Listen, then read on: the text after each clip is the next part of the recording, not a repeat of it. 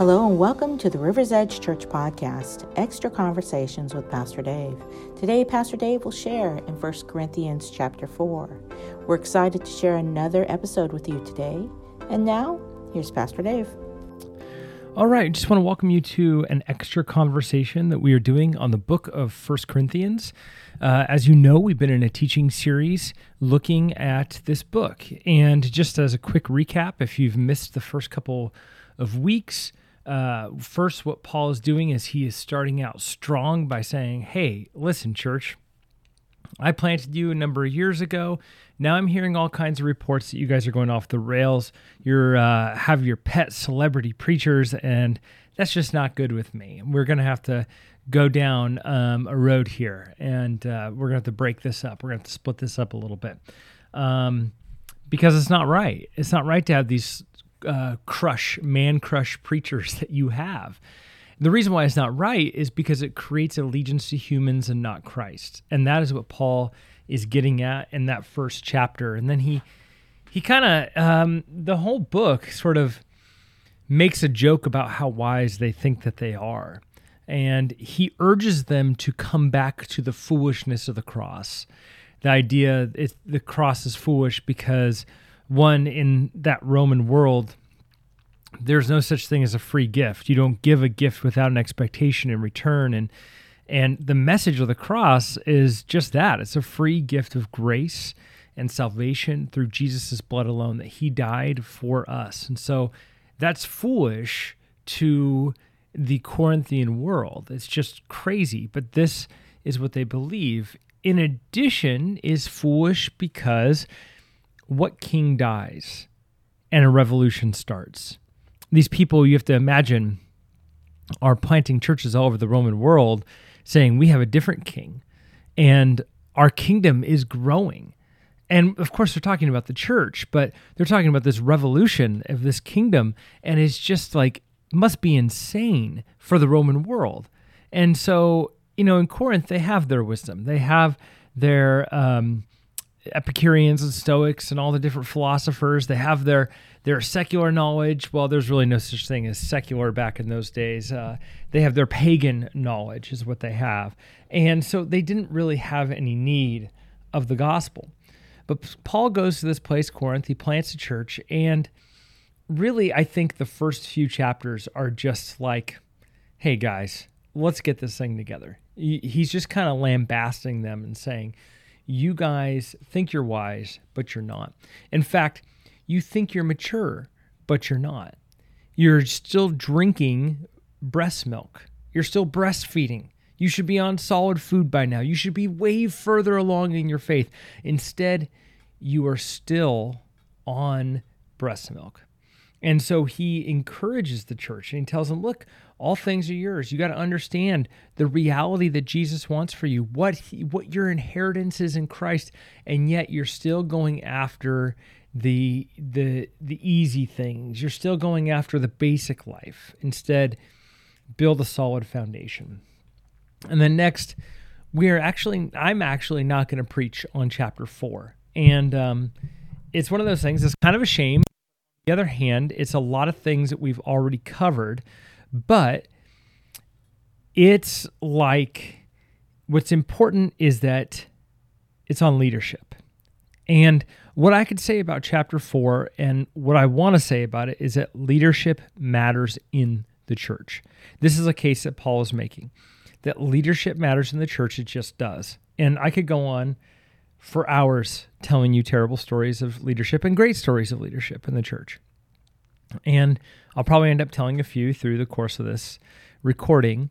Um, but there's a few things that in the Old Testament that really, really reveal that leadership just matters. And you got to remember, excuse me, the Old Testament is Paul's reference for everything. Is is what he writes out of because there is no New Testament. He hadn't written it yet. So, you know, so Paul is thinking Old Testament here. And I mean, let's give you a few examples of just leadership in the Old Testament. Obviously, Moses is one.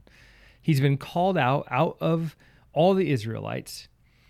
God particularly called him and used him for his purposes to lead his people out of Egypt, to away from the sin of the empire and into this new promised land, almost like a new kingdom of people. And then let's, let's keep moving on. Um, of course, the story of David is so key to understanding good leadership. Um, there's this fun Hebrew phrase. Uh, the the phrase I, am not going to say it in Hebrew, but it's, it's seeable. Um, and uh, when you read through the book of First Samuel, one of the things that you'll notice is that Saul is very seeable by the people. He's good looking, he's tall, he's a head higher than anyone else. He's the giant of Israel because he's a head taller than anyone else.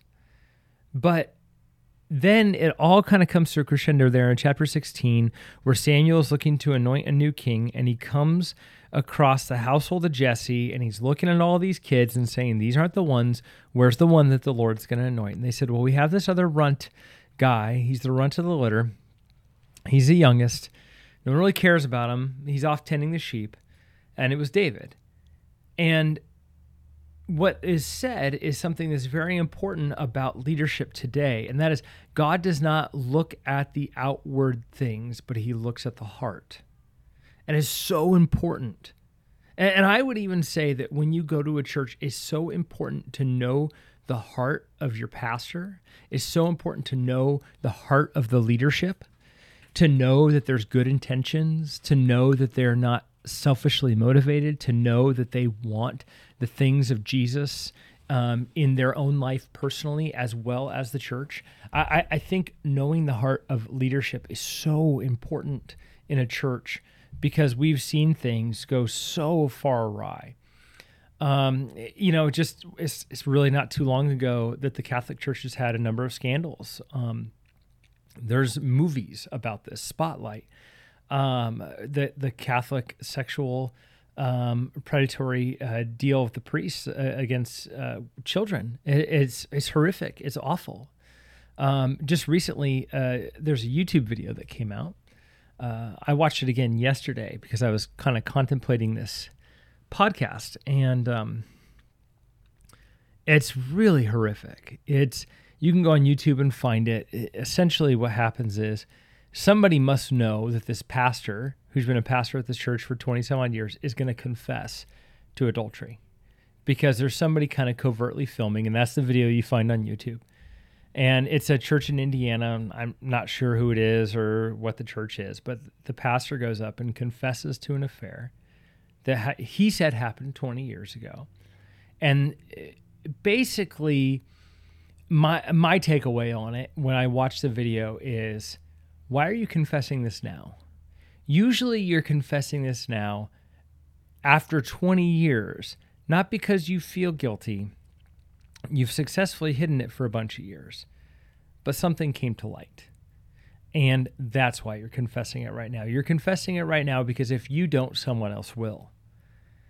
And so he confesses his sin. He says he needs to quit the church essentially and, and uh, submit to the leadership of uh, the elders and uh, go towards restoration and, and, and all this.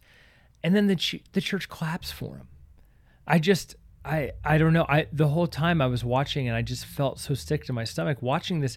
And then to see what was in my mind such a wrong reaction from the church to clap for him. You know, in chapter five, Paul will address sexual sin and he'll say, Shouldn't you be grieved? Shouldn't you be mourning that you've got this person in your fellowship that's acting like this and you're doing nothing? Shouldn't you just be grieved by this? And I was watching this and I was grieved by what this guy was saying because you know, I, I've been on the other side, on the other side, the leadership side of church for so long now. I know there's always more to the story. And then if you're watching the video or if you go look it up, you'll see there is more to the story. You'll see uh, uh, an adult woman now, and her husband will take the stage and begin talking, and the husband will say, Let her talk, let her talk. And uh, he says, You know us, you know us. And they say their names and they say who they're related to. And they, clearly, they've been a part of this church for a long time. And she goes on to detail how this pastor took her virginity on his office floor when she was 16 years old. And it was only after all this, and, and, people started to protect their pastor, and people didn't know what to do. But I was just horrified watching this video. I just, the, the sin was all put out on display. It was just awful. Leadership matters. It, it's, it's like, I'm sure, I don't know anything about the state of that church in Indiana, but I'm sure it is torn to shreds by all this revelation. And only after this woman came up and said all the things that he said, or that she said, did the pastor finally say, Yeah, she was 16 at the time. Only after all that. He wasn't even telling the full confession when he confessed. And they were calling him to the carpet. And I think it's a good thing. I think um, here's what else I think about pastors. I, I, would say I've been one for a long time. I know a lot of pastors, and I guess what I would say is if you're listening to this and you're a layperson, your pastor also needs a break. I mean, it is solely the fault of this pastor that he went into that that sin, but um, pastors are expected to have upwards of 60 some odd competencies to run a church you know you got to manage people you got to manage a budget you got to write great sermons everybody wants to hear on a sunday you got to manage your facilities you got to make sure that uh, you order the right uh, you know you pick the right logo. You got to make sure that that uh, at the the men's retreat and the women's retreat they've they've got the right uh, themes and you got to make sure that they're decorated right and and and you got to think through other things like discipleship and children's ministry and and I got to know like I got to review children's discipleship material. What do I know about that you know? I, I got to know all the right things about youth volunteers and, and what to do next. And when situations come up that maybe like the staff doesn't know about i've, I've got to like walk them through that. And there's just so much there that i think there's times where pastors need a break and they don't know how to get out. And so they intentionally do something dumb. I, I don't know. I mean, I could totally be wrong. I just feel like I've seen that so many times. And it's terrible because that pastor in the first place should have taken a break. They should have thrown their hands up, said to their board, "Oh, by the way, you got to know how to handle a board, pick right, correct board members, uh, deal with the whole political process with the church and how to get them, and and and make sure that they're above reproach. And then you also have to call people on their sin. You got to do pastoral counseling. I, I, mean, I could just go on and on and on for what a pastor's got to do. Not to mention, throw in COVID, you got to be a tech whiz. You, you really need to know a lot to be a pastor. There's a lot of competencies. So pastors burn out and pastors do dumb things when they feel like there's no way out. So I didn't mean to go on for that long about pastors, but I did. And the reason why I am is because Paul does. And like I said, I'm not teaching you through chapter four, so I'm just going to read a little bit of it to you, and we're going to kind of go over chapter four because I have this pastoral guilt when I skip a chapter of the Bible when we're going through a book. I've got this pastoral guilt that you you need to know about it. I, you should be reading it on your own, but in case you're not, in case you uh, need a little bit of extra help expounding on it, that's why I'm here to go through this because honestly, this is a lot of fun for me. This is sort of I, I can't believe I get to call this work. All right, so First Corinthians four, the seeability of David. Let's see, we've gone through it all pastors, leaders. God calls, God sets people apart in the Bible. Uh, let me say this one other thing about pastors, and then we'll get to 1 Corinthians 4. It's a podcast. We have all the time in the world, right? Uh, John chapter 10, Jesus says, I am the good shepherd. The good shepherd lays down his life for the sheep. And as you read through John chapter 10, one of the things that you'll note is that it says at the that this all kind of happened right around the feast of dedication. And when you look that up and figure out, well, what on earth is the Feast of Dedication? You'll figure out that that's basically Hanukkah. And in the Christian tradition, we don't really um, celebrate Hanukkah, but let's just give you the, the Twitter version of what Hanukkah is.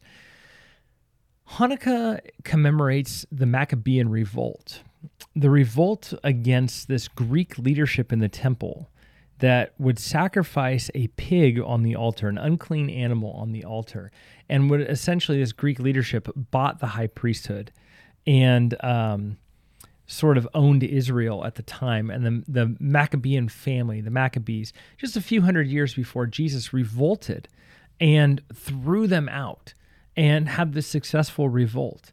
And that was known as the Feast of Dedication. It, it's you got to remember too during the Maccabean revolt there were people who were Jews who were you know decided that they were going to sell this priesthood really to the Greeks and they were going to prop up the Greeks in their conquest of Jerusalem. These were these Jews that were fine with the complete perversion of their religion the perversion of the Torah the perversion of the temple the perversion of the altar. They were fine with it and so there was some bad leadership in Israel. There were some bad shepherds in Israel. And so on that day, the Feast of Dedication, Jesus says, I am the good shepherd. I am the one that won't allow these perversions. I'm the one who will actually lay down my life for the sheep instead of laying down your life. That's what Jesus is saying during this Feast of Dedication. So it's very important that we remember as we think about leadership that when we ordain people to be pastors, when we call them to be pastors, that we say, You're a shepherd in the way of the good shepherd. You're an under shepherd of the good shepherd. That we have to understand that we are called not just to be shepherds, not just to be any type of leaders, but leaders in the way of the good shepherd. That's what we're called to be. And so I, I, I just wanted to say that because I think it's so key and so important. So now, now 1 Corinthians chapter 4, verse 1. This, then, is how you ought to regard us as servants of Christ and as those entrusted with the mysteries God has revealed. Now let's pause on verse 1. This is on how you ought to regard us as servants of Christ. It's interesting that word servants means like a rower or an under rower. And this is a seafaring town. So that word might have uh, sort of represented the one that they use that Paul uses here in Greek is is sort of like you've got the captain of the ship and then you've got the rower. You got the guy who's saying this is the direction we go, the guy who's in charge of all the rowers, and Paul's saying I'm just a rower on this boat.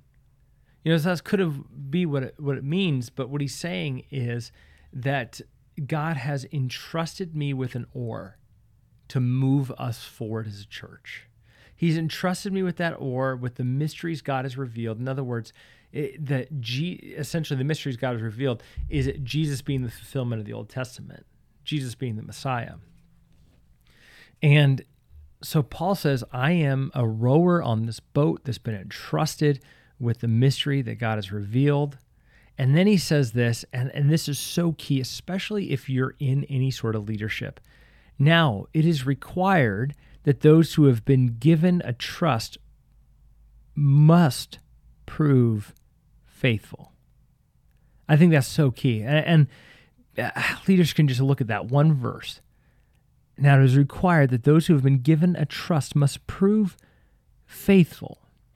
Paul had been given a trust by Jesus. Apollos had been given a trust by Paul. Timothy has been given a trust by Paul. You have been given a trust. You have got to prove faithful when somebody trusts you to do something, when somebody leads you to do something, especially in the church, when somebody says, you know, I've been called to do this, you're on my team, I want you to do it, you've got to prove faithful with what you've been given. If you've been called to ministry, you've got to prove it faithful by your life. And I think what Paul's saying to the church is, I have proven myself faithful by my life. Look at my life. I'm a rower. I carry the Word of God. And then he says this, and I, I just love Paul's candor and straightness with them. I care very little if I am judged by you or any human court. Indeed, I do not even judge myself. My conscience is clear, but that does not make me innocent. It is the Lord who judges me. Therefore, judge nothing before the appointed time. Wait until the Lord comes. He will bring to light what is hidden in darkness and expose the motives of the heart. At that time, each will receive their praise from God. Now, you have to remember, Paul's going after this church for talking about how wise and mature they are and that they keep failing to do that the basic things. They're still on breast milk. They've not moved forward from that. And so he's basically saying, Look, I don't care if I'm judged by you. I don't care if anybody judges me. I don't even judge myself. I I am fully open for the Lord. My conscience is clear. The Lord can judge me in anything at the time, at the appointed time he wants. But this is the verse that, that is so key. And as a pastor, I've seen this come to light. He, th- this is part B of verse 5. He will bring to light what is hidden in the darkness and will expose the motives of the heart. At that time, each will receive their praise from God. You, you have to understand both good and bad, your motives are going to be exposed. You cannot hide from God. Your your motives cannot hide from God, whether good or bad. I've got a friend who was leading a church, and um, I don't want to give too much away here. He was leading a church, and um, uh, he actually uh, let me take it back. He was a staff member at a church, and another staff member kept coming after him, over and over and over again. And my friend and I would get coffee, and he would tell me about this, and I would say something's not right. This, you know, you're telling me what's going on with you, and I don't think you've got any sin in this, but eh, dude, something's going to come up. Something, God's going to expose this person. You just keep acting faithfully. Even in the midst of the persecution, you act faithfully to your calling, to your pastor, to your job. Act faithfully. And it turned out that that other pastor who had been trying to get my friend fired, basically, it all came out one day that he had been having an affair, that he had had this sin brewing in his heart, and this sin and this contradictory lifestyle that was just brewing in his heart. It split everything up. It broke up his marriage, broke up his life, broke up everything. And it even, you know, it was this thing that he was taking it out on other people and he was harming the church as a result.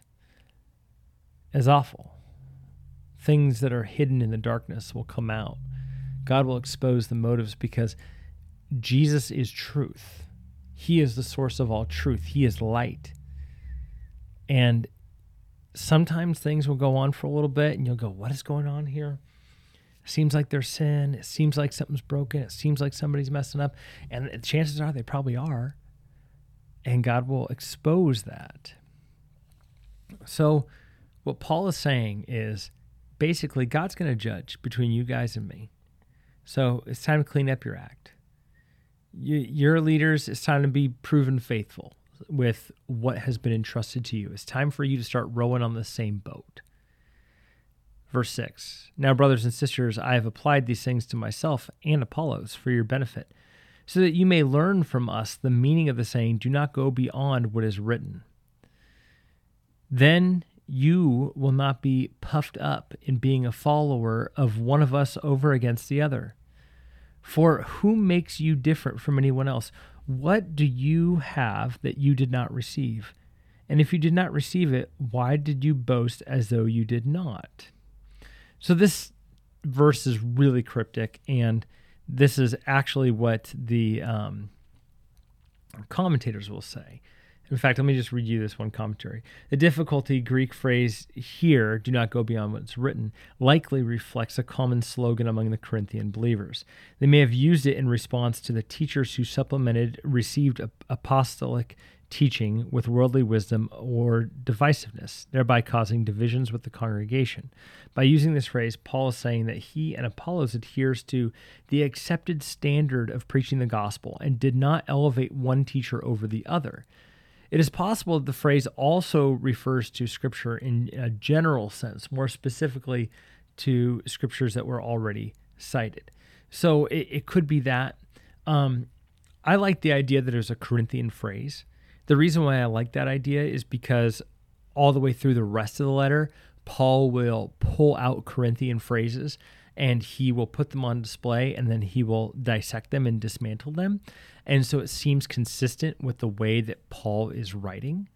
And so I, I kind of favor the interpretation. Now, again, it, it could be another interpretation here, but I kind of favor the interpretation that what Paul is saying here is Apollos and I did not create divisiveness. Apollos and I preached the gospel. You allowed in these worldly preachers. You allowed in these other people, and then you started acting like the world. Is it a shock to you that you allowed in this worldly theology and philosophy, and now you're acting like the world? You know, I, I think that's probably what Paul is saying. Um, so let's keep going. Verse 8. Already you have all you want. Already you've become rich. You have begun to reign. And without us. How I wish that you really had begun to reign so that we might reign with you. Can you taste the sarcasm in that? And by the way, what is Paul talking about when he says reign? Eh, you know, it's not rain as in when the rain comes down, it's R E I G N. It is reign like a king. Now, the real reason is because in a kingdom, what the king does is rules and reigns. And there's this sense that we get to rule and reign with God in the kingdom that is to come. Let me give you um, a, an important piece of this. What we lost in the garden was ruling and reigning. In other words, it was dominion over everything. Instead, of having dominion over the plants and the animals and the fish and the sea and all that stuff, we allowed, Adam and Eve allowed an animal to rule over them. And so they get kicked out of the garden with creation ruling over them. That's the story of Adam and Eve. Jesus reverses that curse that's what the death and resurrection of Christ is.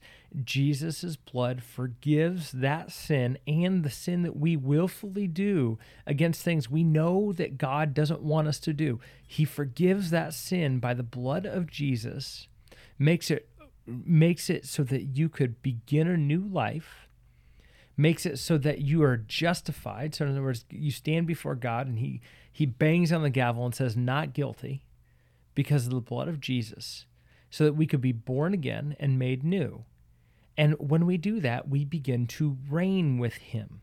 This is what Paul's referring to in our new bodies, in our new lives. In other words, we rule in the world that is to come. This is training for heaven, essentially. So, what Paul is saying is, um, I wish you really had become, eh, you know, begun to reign. He's saying you're already speaking like you guys are God's gift to the church, God's gift to the world. But really, it'd be nice if that were really true. And I think that's what Paul's saying to the church. He's he's laying the sarcasm on pretty thick here. And then in verse 9 he says, For it seems to me that God has put us apostles on display at the end of the procession. Like those condemned to die in the arena, we have been made a spectacle to the whole universe, to angels as well as to human beings. We are fools for Christ, but you are so wise in Christ. He keeps laying it on even thicker. We are weak, but you are strong. You are honored, we are dishonored. To this very hour, we go hungry and thirsty. We are in rags. We are brutally treated. We are homeless. We work hard with our very own hands. We are cursed. We are blessed. We are persecuted. We endure it. When we are slandered, we answer kindly. We have become the scum of the earth and the garbage of the world right up until this moment. I think this is what Paul's telling the church. You have to understand that this is what leadership in the first century church looked like. Leadership in the first century church was not to be honored, to be put in the newspaper, to get on TV, and to buy three Learjets. That is not what leadership in the church looks like. It's not to have the nicest home and the biggest cars. It's not to have the fanciest rings or anything like that. Leadership in the first century church is to be like the condemned to die in a procession of people. And what Paul is saying is, oh, church, you who are so wise, you act, how is it that we are apostles and you are honored and you think that you're the wisest and the most wonderful and all these different things, and yet we're like the ones condemned to die? How is that? What is your leadership showing? What Paul is saying is that this is what true leadership looks like in the church one who is willing to lay down their lives for the sake of leading people well. And that's what Paul's doing. And then in verse 14, you're not going to believe this. Paul says this I am writing this not to shame you. Oh, really, Paul? I don't know. It sounds sounds pretty shaming to me, but to warn you, my dear children. I, I, I like to think there that Paul paused and thought, "Whew, that was pretty harsh." So no, no, no. It's not to shame you. It's just to warn you. Even if you had ten thousand guardians in Christ, you do not have many fathers. For in Jesus, in Christ Jesus, I became your father through the gospel. Therefore, I urge you to imitate me. For this reason, I have sent you Timothy, my son, whom I love, who is faithful in the Lord. He will remind you of my way of life in Christ Jesus, which agrees with what I teach everywhere in every church. Some of you have become arrogant. Oh, really, Paul? Is that, why don't you just say what you really think? Some of you have become arrogant, as if I were not coming to you. But I will come to you very soon if the Lord is willing. And then I will find out not only how these arrogant people are talking, but what power they have. For the kingdom of God is not a matter of talk, but of power. What do you prefer? Shall I come to you with a rod of discipline, or shall I come in love with a gentle spirit? Whew. So that's chapter four. Paul says, You guys, I'm going to come. I'm going to come visit this church, and you better shape up. I mean, the the reason one of the reasons why I didn't preach chapter four, which I feel like I very easily could have. You've heard this whole podcast. I could go on and on. Is because church, I feel like you've got it. Paul's upset at the church. I, I feel like you you get it, right? Um, because the first three chapters is just so much of that, and chapter four is just even more of that. And so I feel like at this point you get it by now. But there are a couple things in this last section that I want you to see. He says in verse 16, Therefore I urge you to imitate me. And I think we might look at that phrase and go, How arrogant. You know, I mean, if you think about it right now, would you like look at your contacts on your phone, just call somebody and say, I want you to imitate me in my way of life? What? I mean, that's insane. Like, none of us would do that. That just sounds so arrogant to do, and our sensibilities won't allow that. But you have to understand here that this is a completely different culture, a different type of world, a world where this radical individualism that we live in just doesn't exist. I'm going to talk about this in my message on Sunday on 1 Corinthians 5 that we live in a world of radical individualism.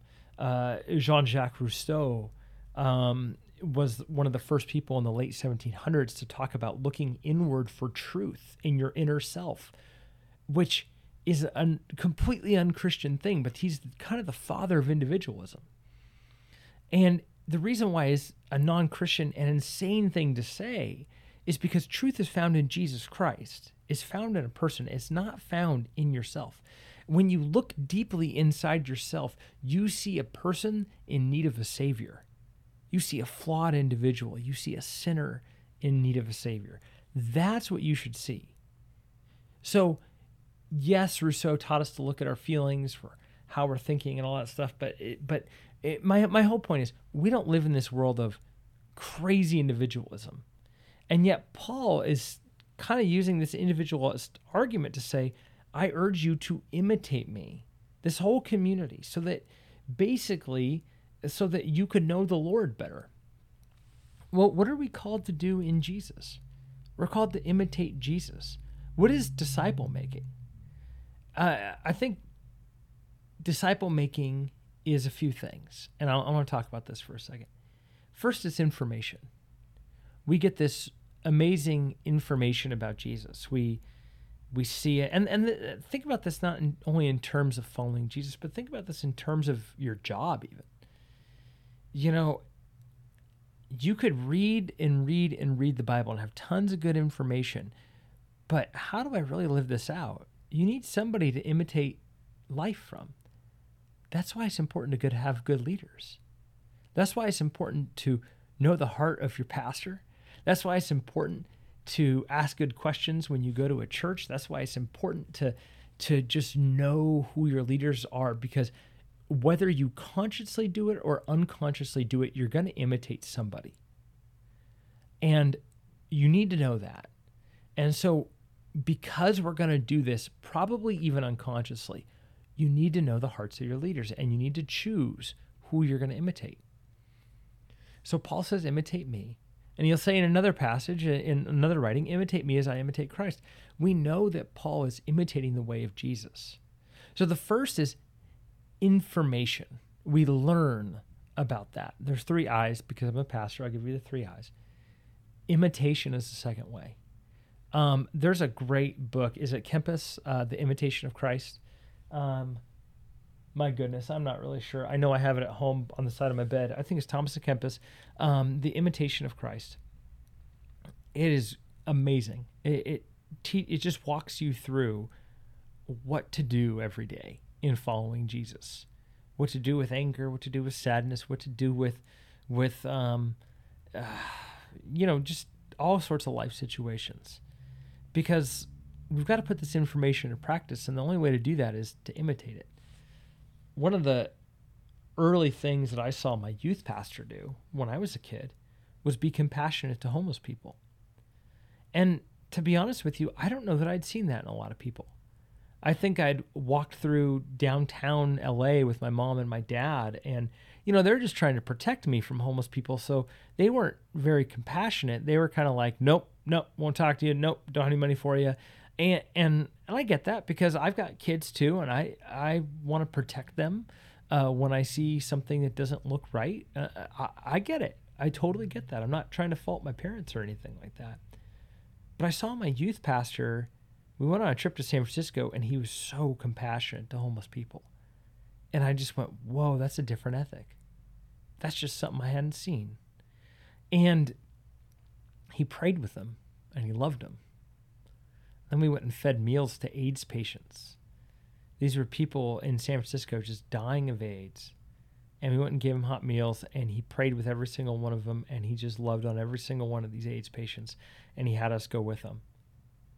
I don't know that we read the Bible that trip, but I got a course in Scripture on that trip because I learned to imitate my youth pastor. And then the next step of discipleship is innovation. There's information, there's imitation, and then there's innovation. And innovation really takes place when you're you've imitated people, but now you're there alone, and it's your it's your chance to live out the gospel. It's your chance to live out the teachings of the Word of God, and so you got to figure out what that's going to look like and how that's going to go in your life and so you do and you do something and you you realize oh this is how i'm going to live it out and and and you live out the word of god there and and then maybe you go make disciples too. Along the way you're making more disciples. So there's information in um, imitation and then innovation in making disciples. All this to say to sum up chapter 4 Paul is saying, Look, I'm an apostle. I've been set apart by Jesus. Jesus is going to judge me, and I've got no problem with that. The reason why I've got no problem with that is I'm doing the right thing, and I know it. And you guys are stuck in worldly wisdom, and it's time that you imitate me. It's time that you just accept that I, I want what's best for you. I want good things for you and not evil. And so I need you to follow me as I follow Christ so that I can lead you into this life that is reigning. We could probably tell stories about leadership for days and days and days. But what I just want to leave you with with this podcast is this sense that maybe you're called to lead. What do you do? You imitate Christ. Maybe you're called to do something. I don't know what it is you're called to do. You imitate Christ. You, you read scripture and imitate Christ. And I do my best to imitate Jesus to you all, to show you the way that Jesus works out in me. But, you know, for the record, in case you didn't know, I'm a flawed person. I, I've messed up. I I make mistakes. You know, if you if you just need any of these, go talk to my wife. She'll probably tell you I'm the greatest person in the world, but I make mistakes. I do.